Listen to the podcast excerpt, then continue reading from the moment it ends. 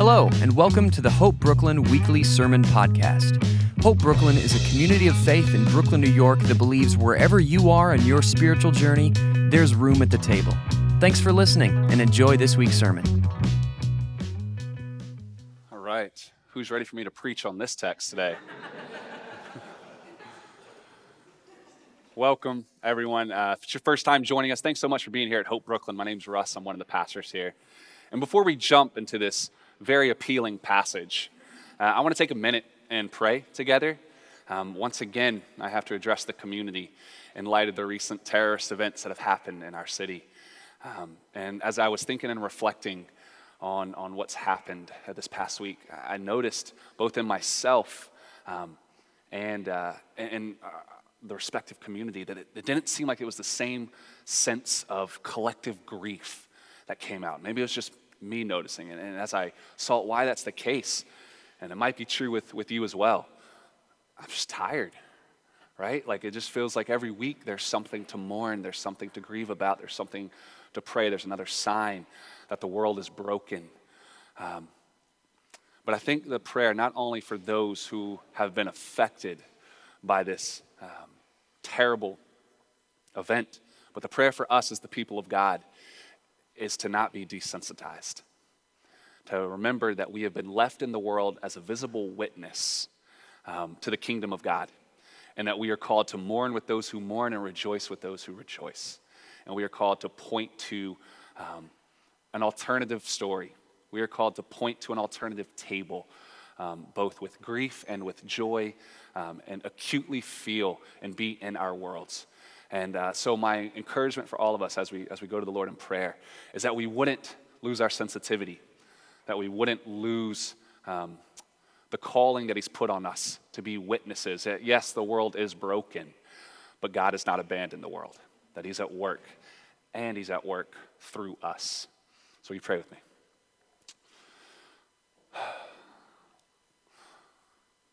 Lord, we, uh, we lack words we pray along with the psalmist, along with uh, the people of Israel. How long, O Lord? How long will it be until you return? How long will we, will we mourn? When will you turn our mourning into laughter and into celebration? When will we be a people unable to, to break your heart anymore?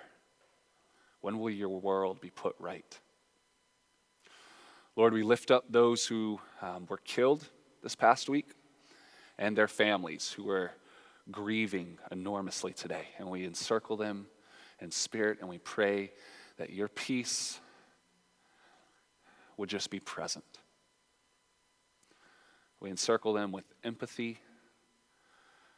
Um, and we just open up our hearts to them.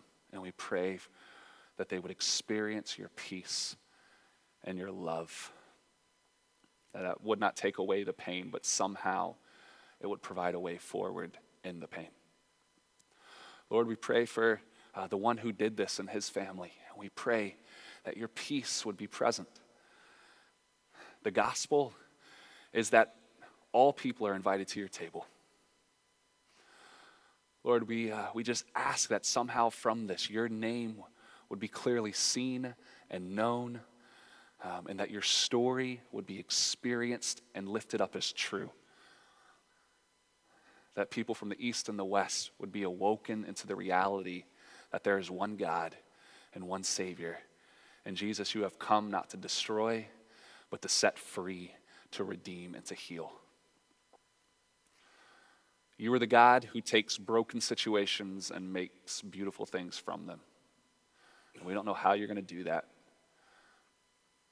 But we ask that you do it because that's what you said. And we open up our hands and say, Use us, if you will. Use us. Lord, thank you for this community. Um, let us not lose our sensitivity to the brokenness of the world. Let us not be afraid to enter into it because you go before us. It's in your name we pray. Amen. Well, if you're joining us for the first time, we're in a series called The Paradigm. And what we've been doing is we've been going through the story of Exodus, um, which is the second book in the Bible. Um, many Jews hold it to be sort of the first book. Genesis is like the prologue, Exodus is the first book. And we've been making the claim throughout this series that Exodus is the meta narrative, that it's the one story, that any person from any time and any age can look at this story and find their story, can locate themselves. And where we're at, we're, we're actually coming up to the end. That's kind of sad, right? Very. Yes, very sad. We're coming up to the end. Uh, we're in chapter 32. We're three quarters of the way there. And we're still at Mount Sinai in the story. We've been at Mount Sinai for the last 12 chapters, actually.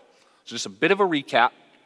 Chapter 20 through 24, um, God gives Moses the Ten Commandments. He gives Moses his philosophy, his way of life, his law. And Moses brings them down uh, and delivers them to Israel. And then he gives them what uh, scholars call the Book of the Covenant, which sort of fleshes out those laws. And then in chapter 25, God tells Moses to go down and he gives them instructions for the tabernacle. Moses is definitely getting his stairmaster work in, going up and down the mountain. His calves, I'm just guessing, are awesome, out of sight.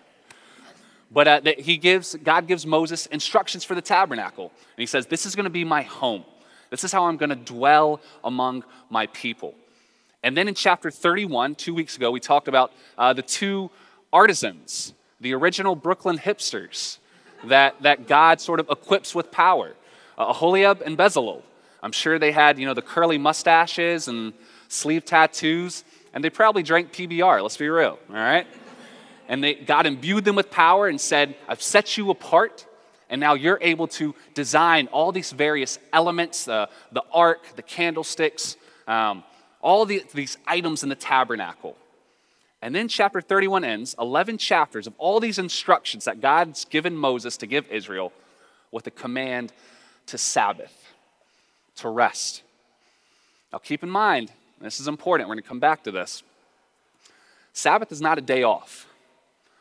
All Israel's received so far are instructions. They haven't done anything yet. It's as if God is saying, Here's what's going to define you as my people. Here's what I want you to do. Now, don't do it yet. Before you do anything, I want you to rest. And that's going to be extremely important for our purposes today. But then, after 11 chapters of God revealing himself to people in a way that, as we read further in the story, he doesn't do often, we have this story, which frankly is shocking. Like, let's be honest. We read it or we listen to it and we think, there was really no hint. I mean, Israel had complained and grumbled a bit, but there was no hint in this story thus far that Israel was capable of this, this type of rebellion. But like everything in life, there's always more to the story, isn't there? And we start reading deeper, we realize, see, at first when we hear this story, we think, oh, Israel, how could you do that? I'm over here. But then you start examining it further and further, and that distance erases, and then you realize, oh, goodness, I'm Israel. We're going to talk about that. The story opens with this really telling line, this episode. It says, When Moses delayed in coming down the mountain. When Moses delayed. Now, it's interesting that word delayed. It's the Hebrew bush, which is a fun word to say. Bush. And it has a connotation of embarrassment, to be embarrassed or to be ashamed. So it's something going on. There's an element that starts this episode of embarrassment. Israel is embarrassed that, God, that Moses hasn't come back down.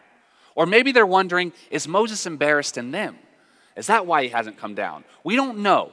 But there's an element of shame, of silliness, of embarrassment. It's kind of like I don't know if you've ever done this, maybe it's just me. I'm praying to God for something, and I know it's a long shot, or I know that there, there are voices that say it's not going to happen, this isn't true, and I'm choosing to believe on faith that God is going to do this. He's going to act, and He doesn't. Or at least He hasn't acted yet, or He acts different than I expect. And what's that? When that moment, when you realize that somehow your expectations of how God was going to act is thwarted, what do you feel first? Silly, don't you? You're like, oh, that's embarrassing.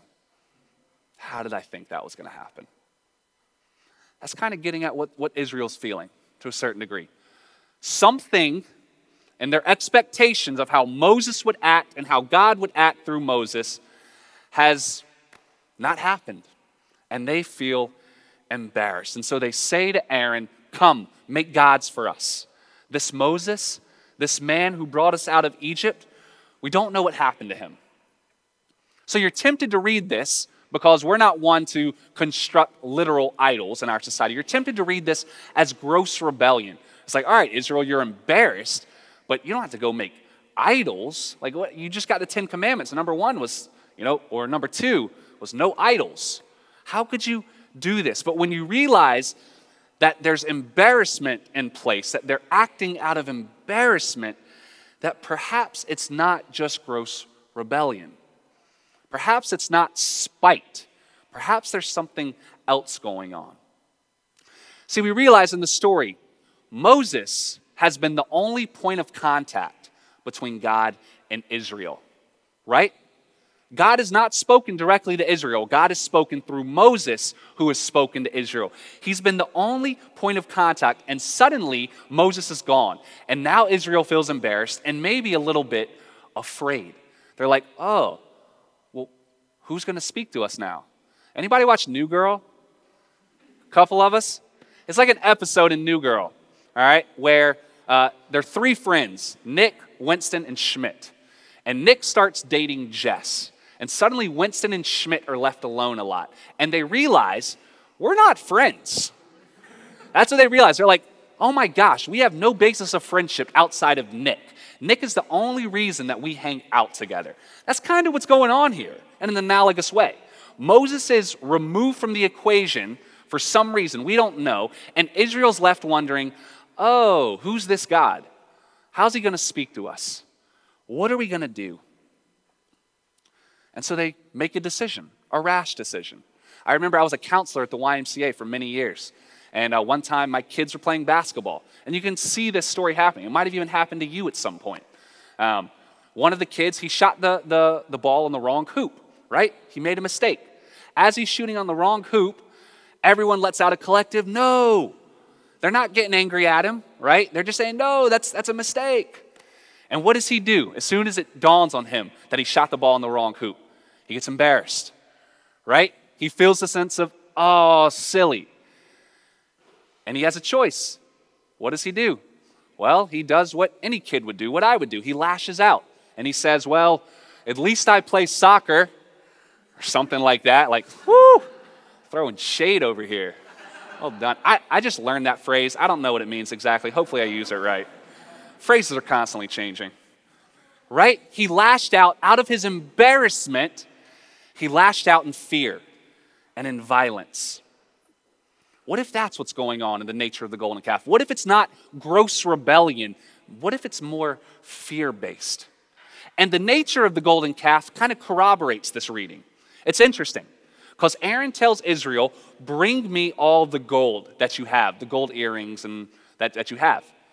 But remember the story. Where did Israel get this gold? They were in captivity and they're set free. Where did this gold come from?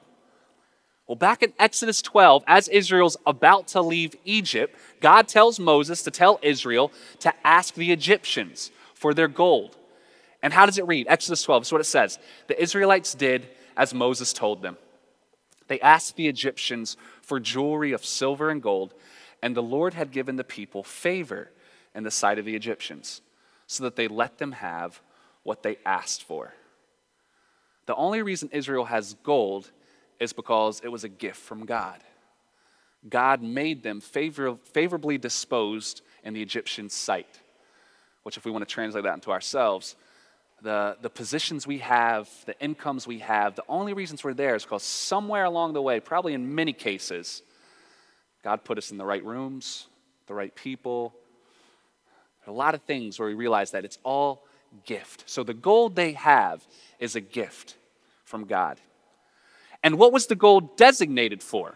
And we just read this in Exodus 25 and 26. The gold is meant for the Ark of the Covenant. And it's meant for a lot of the items within the tabernacle. And remember, a tabernacle is just a portable home for God. It's think a circus tent, right? Think the poles, and the, uh, the curtains, and so they can sort of dismantle it and they can travel to the next part, next land, they can put it back up. The tabernacle is the portable home for God. And within the tabernacle, there's a holy place and a most holy place, and they're items of gold. Specifically, the Ark of the Covenant was to be made with gold. So, they have resources given through God's direction, told by God to use their resources in a certain way, and instead, they use them in a fearful way. Things were making sense. God was speaking, showing up, and then suddenly Moses disappears. What do we do? What do we do? Furthermore, um, I'm grateful to Peter Enns for this comment.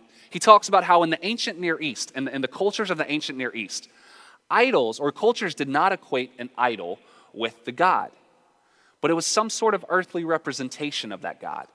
So calves or bulls functioned as pedestals for the gods seated or standing over them.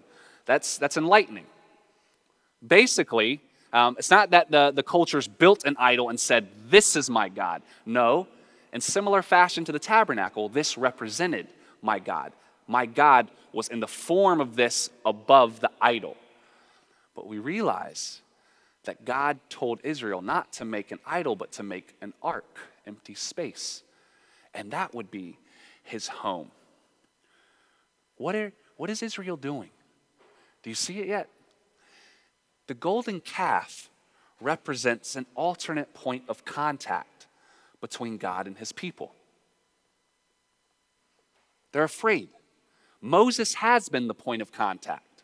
Moses has been delivering the words of the Lord to Israel.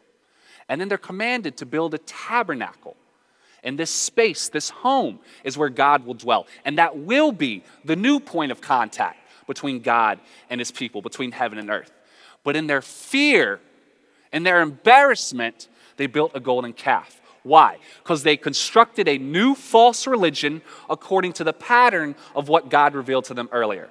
That's to say this they live in a world that makes golden calves, but God told them to use the gold for tabernacle. So the calf is Israel's attempt to both honor God's instructions and to appease the gods of their society. You feeling a little more indicted yet? In a sense, what we have with the golden calf is a melding together of the commands of Yahweh and their culture's values. It's not gross rebellion, it's a realistic compromise. And when I say realistic, I want you to read fearful. What they're attempting to do is to appease all possible gods. Yes, our God told us to build the tabernacle with gold. But Moses is gone. What do we do? And in their fear, recognizing that they live in a society and they just came out of an empire that builds golden idols, like, oh, what if we fuse the two together?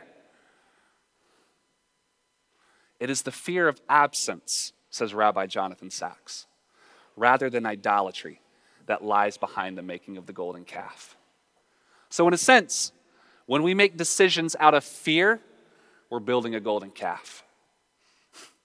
So, you and I build golden calves every single day. When we make decisions out of fear, rather than standing on what we know God has said, despite how long it takes, we're building a golden calf. Because fear is Egypt's fuel not the people of God.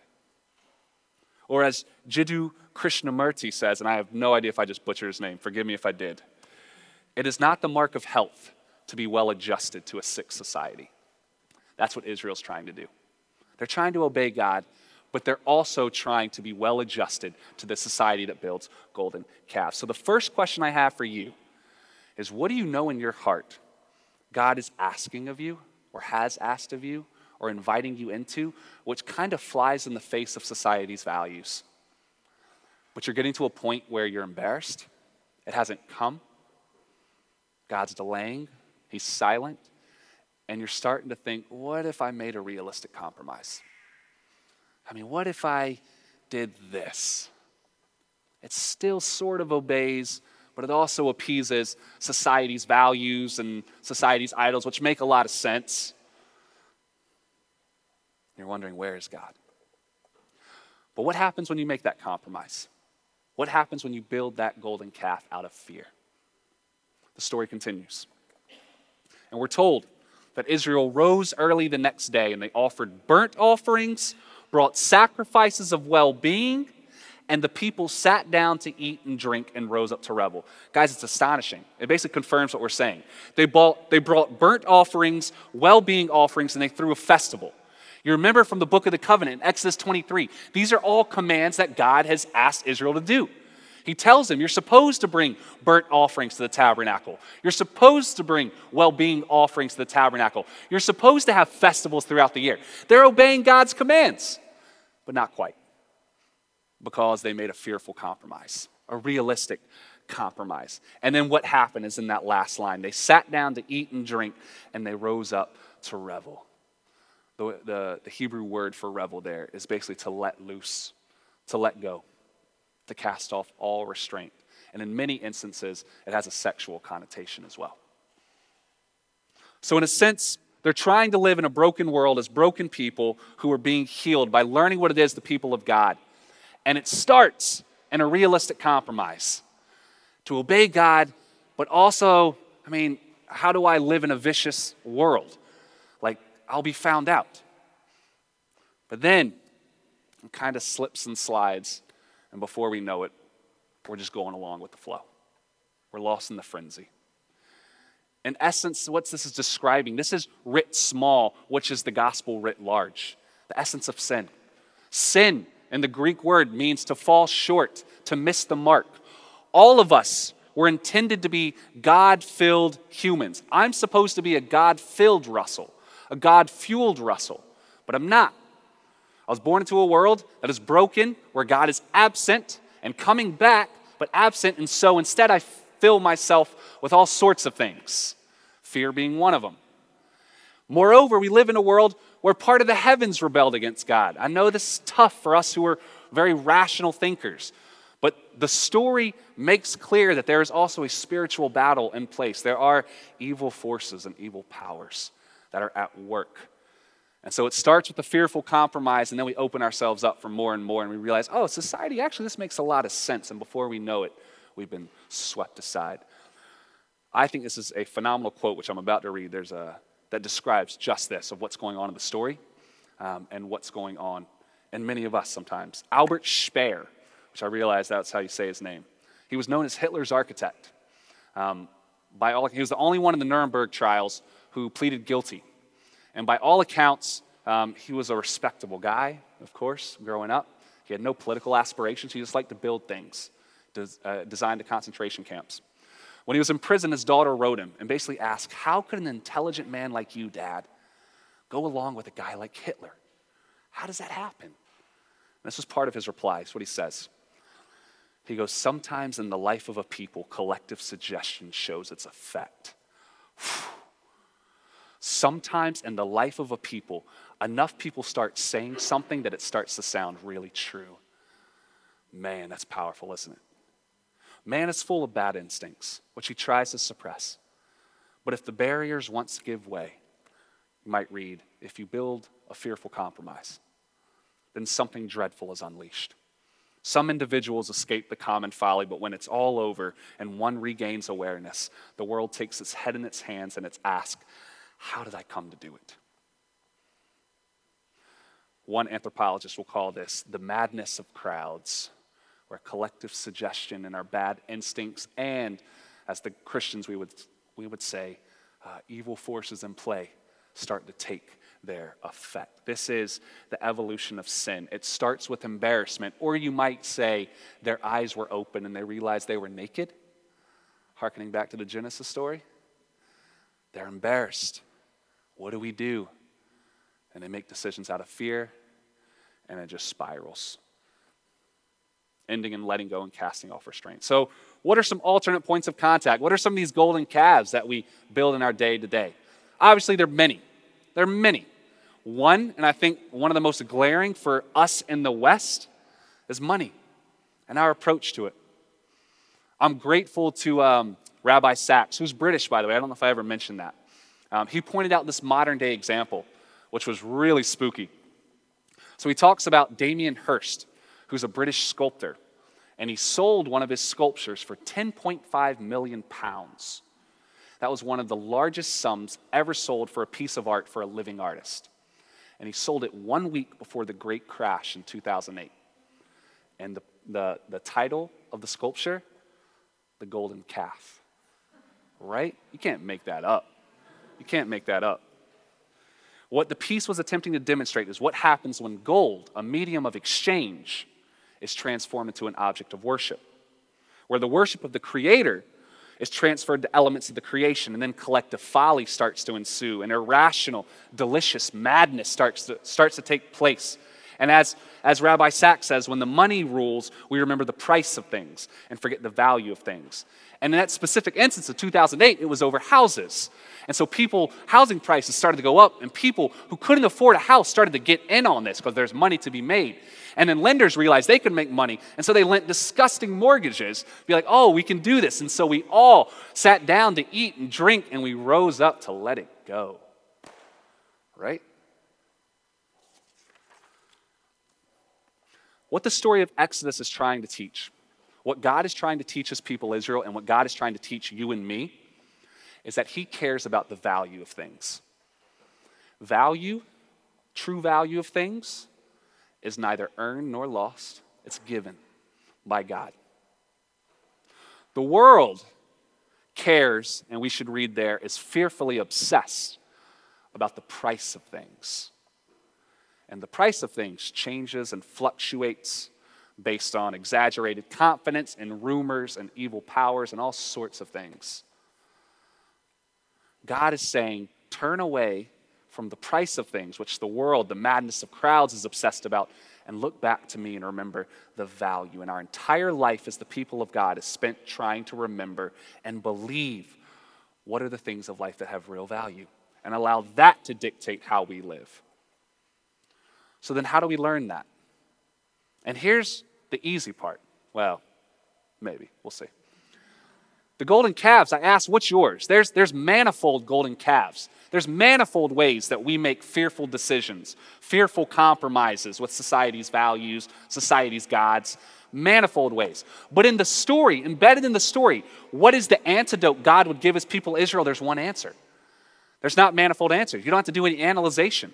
I'm going to tell you what God would say. If you want to if you want to return to learning what the value of life is and forgetting about the price of things as the world says, God would give you the answer. You want to know what it is? Sabbath. Sabbath. I know it's not in chapter 32, but it's embedded in the structure of the story. Sabbath is when the people of God remember and choose to live into the real value of things. So here's the thing about the structure of the story. Chapter 31 ends, and remember, chapter 20 through 31 is all about God giving Moses instructions for, the pe- for his people, Israel, both in uh, the book of the covenant and laws and in the tabernacle. And then after he commissions Bezalel and Aholiab, the, the Brooklyn artisans, then he says, he commands Israel to Sabbath. Don't start any work. First, take a day of complete rest and thanksgiving to me. Chapter 32 is our chapter. They don't Sabbath. Instead, they grow afraid and they make a golden calf. Chapter 33 and 34, which we'll go into next week, is Moses with God on top of the mountain and Moses interceding on behalf of the people, trying to get God to forgive the people. But then, chapter 35, when that starts back up, Moses returns back down the mountain and he starts addressing the people again. And the first thing he says to them is commands them to Sabbath. Sabbath is a bookend to this story. Y'all know what bookends are, right? Where you have your books on the shelves and the bookends. So when the last words they heard that Israel heard from Moses in chapter 31 is a command to Sabbath. And the first words that they hear from Moses after this, this tragedy is a command to Sabbath. Sabbath is the antidote to the golden calf because it is the day when we stop thinking of the price of things and focus instead on the value of things.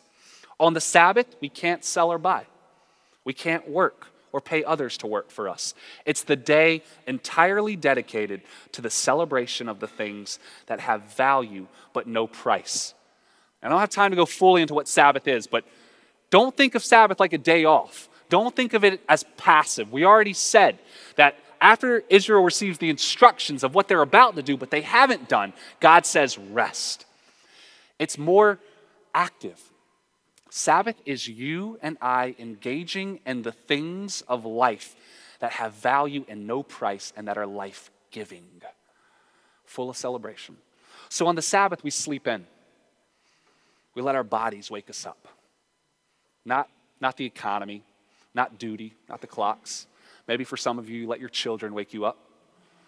But we sleep in. And then on the Sabbath, we make eggs and bacon instead of oatmeal. Or maybe for some of you, you make oatmeal instead of eggs and bacon. Or maybe for some of you, you just eat breakfast at all. But we don't turn on our phones, we leave our phones off. So we're not ruled by the clock. Instead, we're engaging in the day with total freedom. Excuse me. On the Sabbath, we take a walk just because. And we don't plan our route out.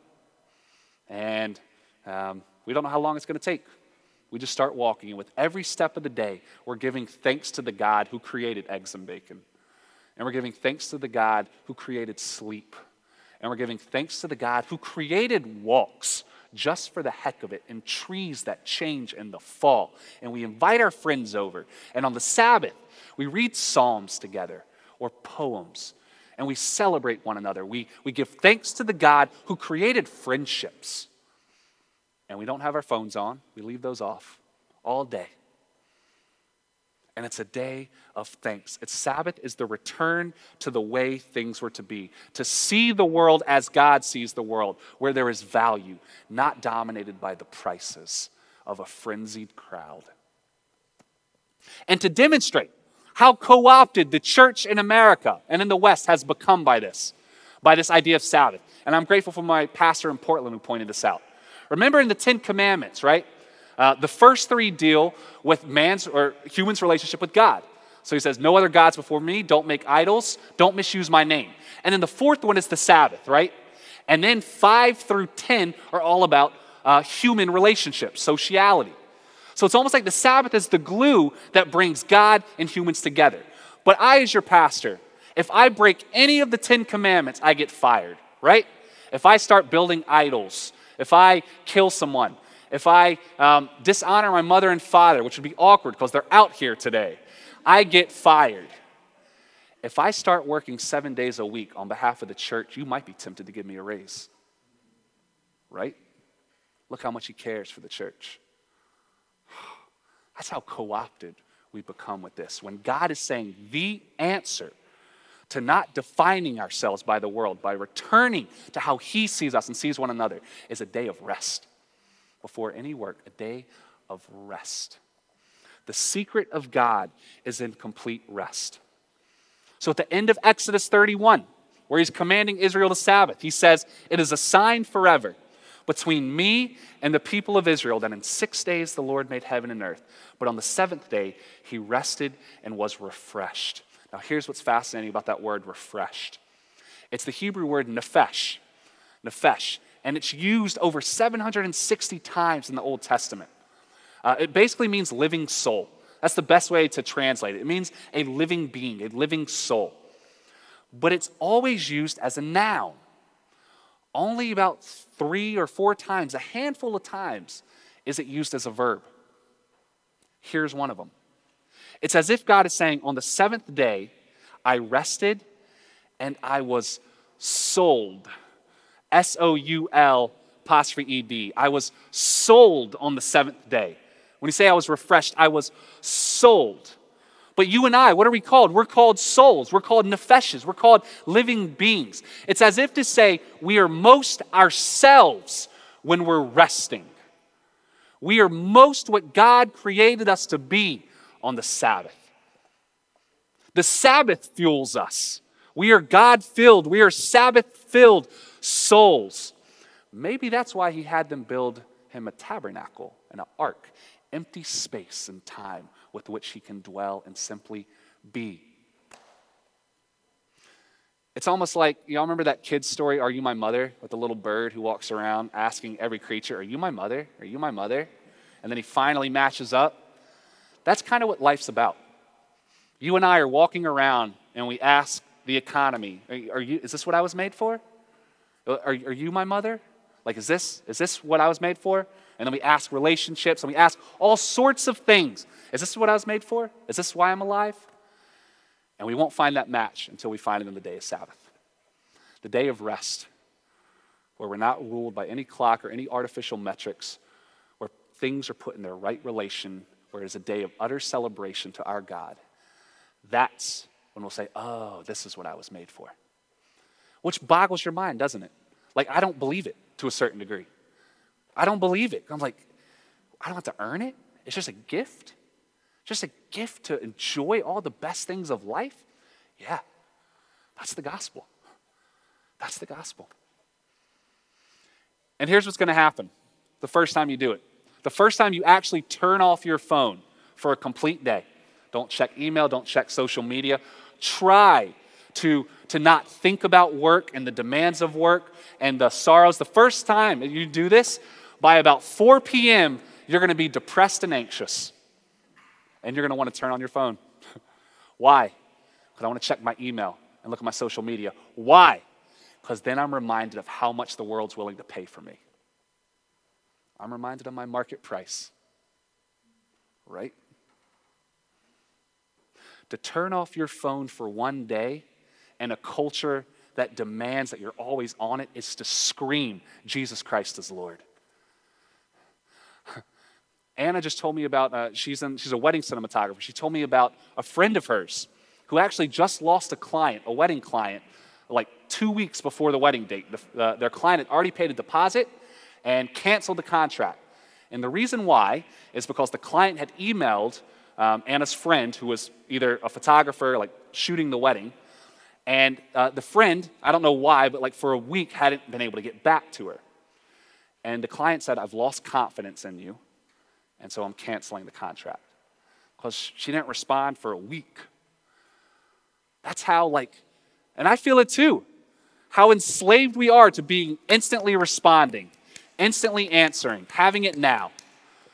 But to turn off your phone for a day and to remember the things that have value and no price, the things that are gifts. And it will be depressing because you and I are so addicted to what the world thinks of us. So addicted to it. We need it. We need to know how important we are. We need to know how much the world's willing to pay for me. but to turn off for a day and to give thanks to God is to scream, Jesus Christ is Lord. In a world that is frenzied and clamoring to prove their price, God is telling everyone stop, don't prove your price, remember your value, because that's a given. Your value is already there. Prices fluctuate based on fear and exaggerated confidence. Value is unchanging and eternal as a sold one. It's almost like um, the scene from Titanic. Anyone ever seen Titanic in here? Yeah. I'm not even embarrassed of that. My hand's going up. That is a movie and a half right there, literally. Um, very long. But y'all remember the scene where uh, Rose is dating Jack. It's kind of still secret. I think it's secret. I don't remember. Um, and Rose takes Jack to one of her parties up on the top, you know, top deck. And it's a party where everyone's dressed up and it's kind of stuffy and it's a lot of bowing and curtsying and um, and it's like, oh, what, what, what is this? And then Jack later on, he puts a note in her hand and she meets him in that iconic scene by the clock.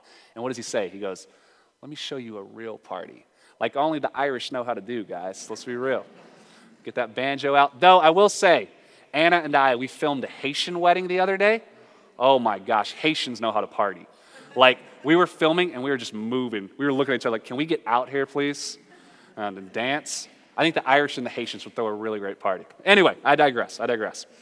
And what does he say? He says, let me show you a real party. And then he takes her down, and it's full of laughter and full of relating. Parties are real things. The party, as she was doing it, was full of market prices. It was about social mobility and pretense. Where parties are really about the true value of a party is enjoying your friends, laughter, sharing stories. That's what a party's for. It's almost like God is taking Israel's hand He goes, All right, for these six days, the world's telling you what being alive really is. But now, let me show you what it really means to live. Come with me into the Sabbath. But how does he do that, right? for the, for the close readers among us, which I know you all are, how, if, if, if the Sabbath is the moment where we remember our value and how it's unchanging, how is God able to do that? Because keep in mind, Israel built the golden calf. Israel has let themselves go. They're reveling. Like, what, how, do they, how are they allowed to enter into that rest? Well, we have to take sufficient stock of the rest of the story. What happens? God tells Moses to go down. And um, he says, Leave me alone. This is a stiff necked people. I'm going to destroy them. And Moses, in a sense, kind of has to talk God off the cliff and say, Don't do that. Don't do that. What does he say? He says, Moses sought the favor of the Lord his God. Lord, he said, why should your anger burn against your people, whom you have brought out of Egypt with great power and a mighty hand? Why should the Egyptians say it was with evil intent that he brought them out, to kill them in the mountains and to wipe them off the face of the earth? Turn from your fierce anger, relent, and do not bring disaster on your people. Moses begged God to forgive his people. He says, Don't do this. Don't do this, God. But then what's he do? He goes down the mountain. So before God, he begs for forgiveness for the people. But then he goes down the mountain and he is crazy. He throws down the tablets, he grinds them up into dust, he grinds the calf up, he makes the Israelites drink it, which a lot of scholars don't know what to make of that. They think it might be an, an ancient cultic ritual, don't know. And 3,000 people die. He commissions the Levites and he destroys, he wipes out the sin among the people, and 3,000 people die that day. Now, that's a discomforting section, right? What do we do with this? The role of the mediator is that he begs God, he petitions God to forgive the people, but then he goes down and he destroys the sin amongst the people. Where's the paradigm in this? Right? Where's the paradigm? Well, I know many of you ask, and I ask sometimes, why does it feel like the God of Israel seems so different than Jesus? Right? Eh, they, they sort of don't square up sometimes. Why does the God of Israel seem so different than Jesus? But then you're sort of caught off guard by one of the Hebrew words where it says that Moses sought the favor of the Lord. He implored the Lord. The word is Yachal, which means he weakened himself. Moses weakened himself before the Lord and begged for forgiveness. And then he came down the mountain and destroyed sin. And then you remember when you think of Jesus, the God of Israel is the God who weakened himself and wrote himself into the story. As Paul writes in Philippians 2, have the same mind among you that was in Christ Jesus, who was in the very nature God, did not consider equality with God something to be grasped, but he emptied himself. He made himself nothing. The God of Israel is the one who humbled himself, as Jesus did. And he came down the mountain angry at sin. And he destroyed sin amongst the people. But how did he do it? This time, he didn't wipe out 3,000 people. This time, Jesus, he who knew no sin, became sin. Jesus fulfills both functions of the mediator in himself. He weakened himself before God and wrote himself into the story. And then he took the sin, he absorbed it all into himself and swallowed it up. He destroyed it. Jesus is the new and better mediator. And then if you think back to the Ten Commandments, remember what I said earlier the Sabbath is kind of like the glue that holds the top and the bottom together. In the Sabbath, in this space and time, God and humanity meet. And then you realize that Jesus said, Come to me, all you who are weary and heavy laden, and I will give you rest. Jesus is the new and improved Sabbath in him, in the final mediator.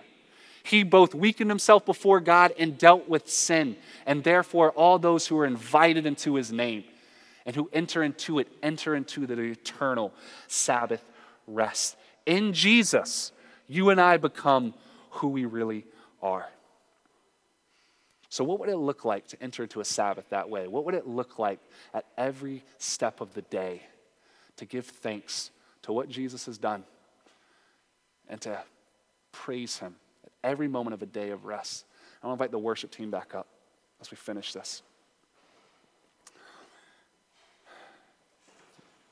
Abraham Heschel, um, he said, The Sabbath is no time to remember your sins, interestingly enough. The Sabbath is no time to remember your sins. It's no time to confess. It's no time to even repent or pray for relief. The Sabbath is only a day of praise, not a day of petitions. I'm reminded of the song, Oh, How He Loves Us by John Mark McMillan. We sing it here sometimes, where he goes, He loves us. Oh, how He loves us. And then in the bridge, um, the line goes, Heaven meets earth like a sloppy, wet kiss. I love that line, which is the goal of God. The goal of God is to return to his earth, not to destroy, but to kiss. And it's probably going to be a little sloppy. Heaven meets earth like a sloppy, wet kiss, and my heart turns violently inside of my chest. And then what's the next line? I don't have time to maintain these regrets when I think about the way He loves us. Heaven meets earth like a sloppy, wet kiss, and my heart turns violently inside of my chest. And I don't have time to maintain my regrets when I think about the way Jesus loves us. He's looking at you and he's beckoning you, inviting you, come into the rest of my Father. Come into your eternal rest where you take walks and make bacon and eggs, and you don't have to listen to the voice of the world anymore. My voice is enough for you. Don't worry about the sin. Yes, I know you'll make another golden calf. I paid for it already. I, who was no sin, I became sin for you. And don't worry, I've already interceded on behalf of the Father. I've weakened myself. It's all paid for. I am the new and eternal Sabbath rest. Come to me. You don't even have time to ask for forgiveness anymore. You don't have time for it. Don't even worry about it. Forget what's old. Come into the new, where love and delight reigns forever and ever. That's the invitation of the Sabbath. So, for you and for I, who are tempted every day to listen to the voice of society, which is always ascribing market values on you and I, how much the world's willing to pay or not pay for us.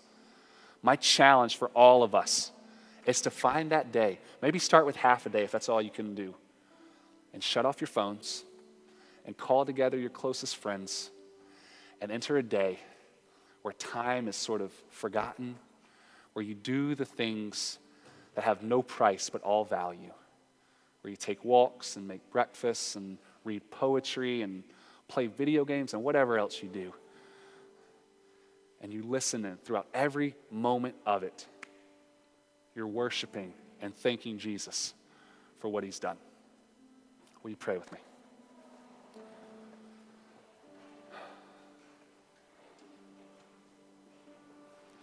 Lord, once again, we're confronted by the thought, like the fear even, that this just seems too good to be true. Your gospel, your good news seems too good to be true.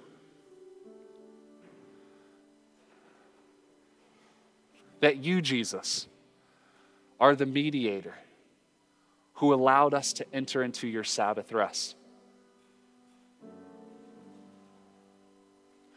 We're confronted daily, Lord, by the lies of the evil one and the fearful words of a world that desperately needs you. Would you give people courage? Would you give my friends here courage to actually defy culture's values and to choose to believe that they will discover who you are, Jesus, in a day of rest? That they are made to rest with you and one another. Would you give people courage to shut off their phones?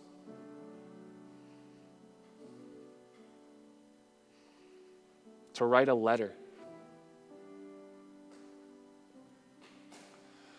And though we know it'll be hard at first, because we're not used to it, would you continue to encourage us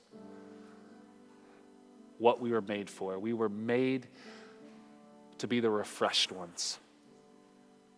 And Lord, if there's anyone here who doesn't know who you are, Jesus, or um, maybe coming back to this story for the first time in a while, and if their heart is stirred by this, I would pray that you give them courage to surrender their lives, to open their hands, and to find forgiveness in you, Lord. that those words, that they don't have time to maintain their regrets when they think about the way you love them, that that would pierce their souls and overwhelm them with your love, Holy Spirit. Would you give them courage to say yes to following you? Lord, we are your people. We're grateful for what you're doing.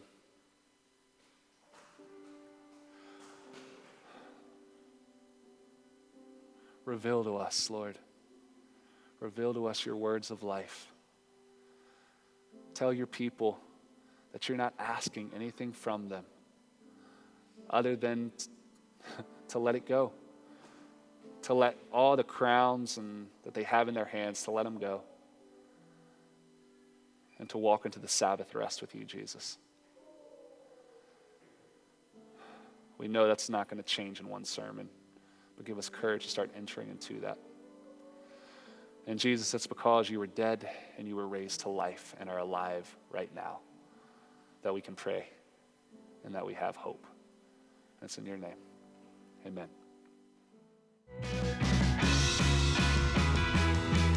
Thanks again for tuning into this week's sermon. To find out more about the mission and ministry of Hope Brooklyn, details about Sunday worship and brunch, to subscribe to our other podcasts, and lots more, visit us online at www.hopebrooklyn.org.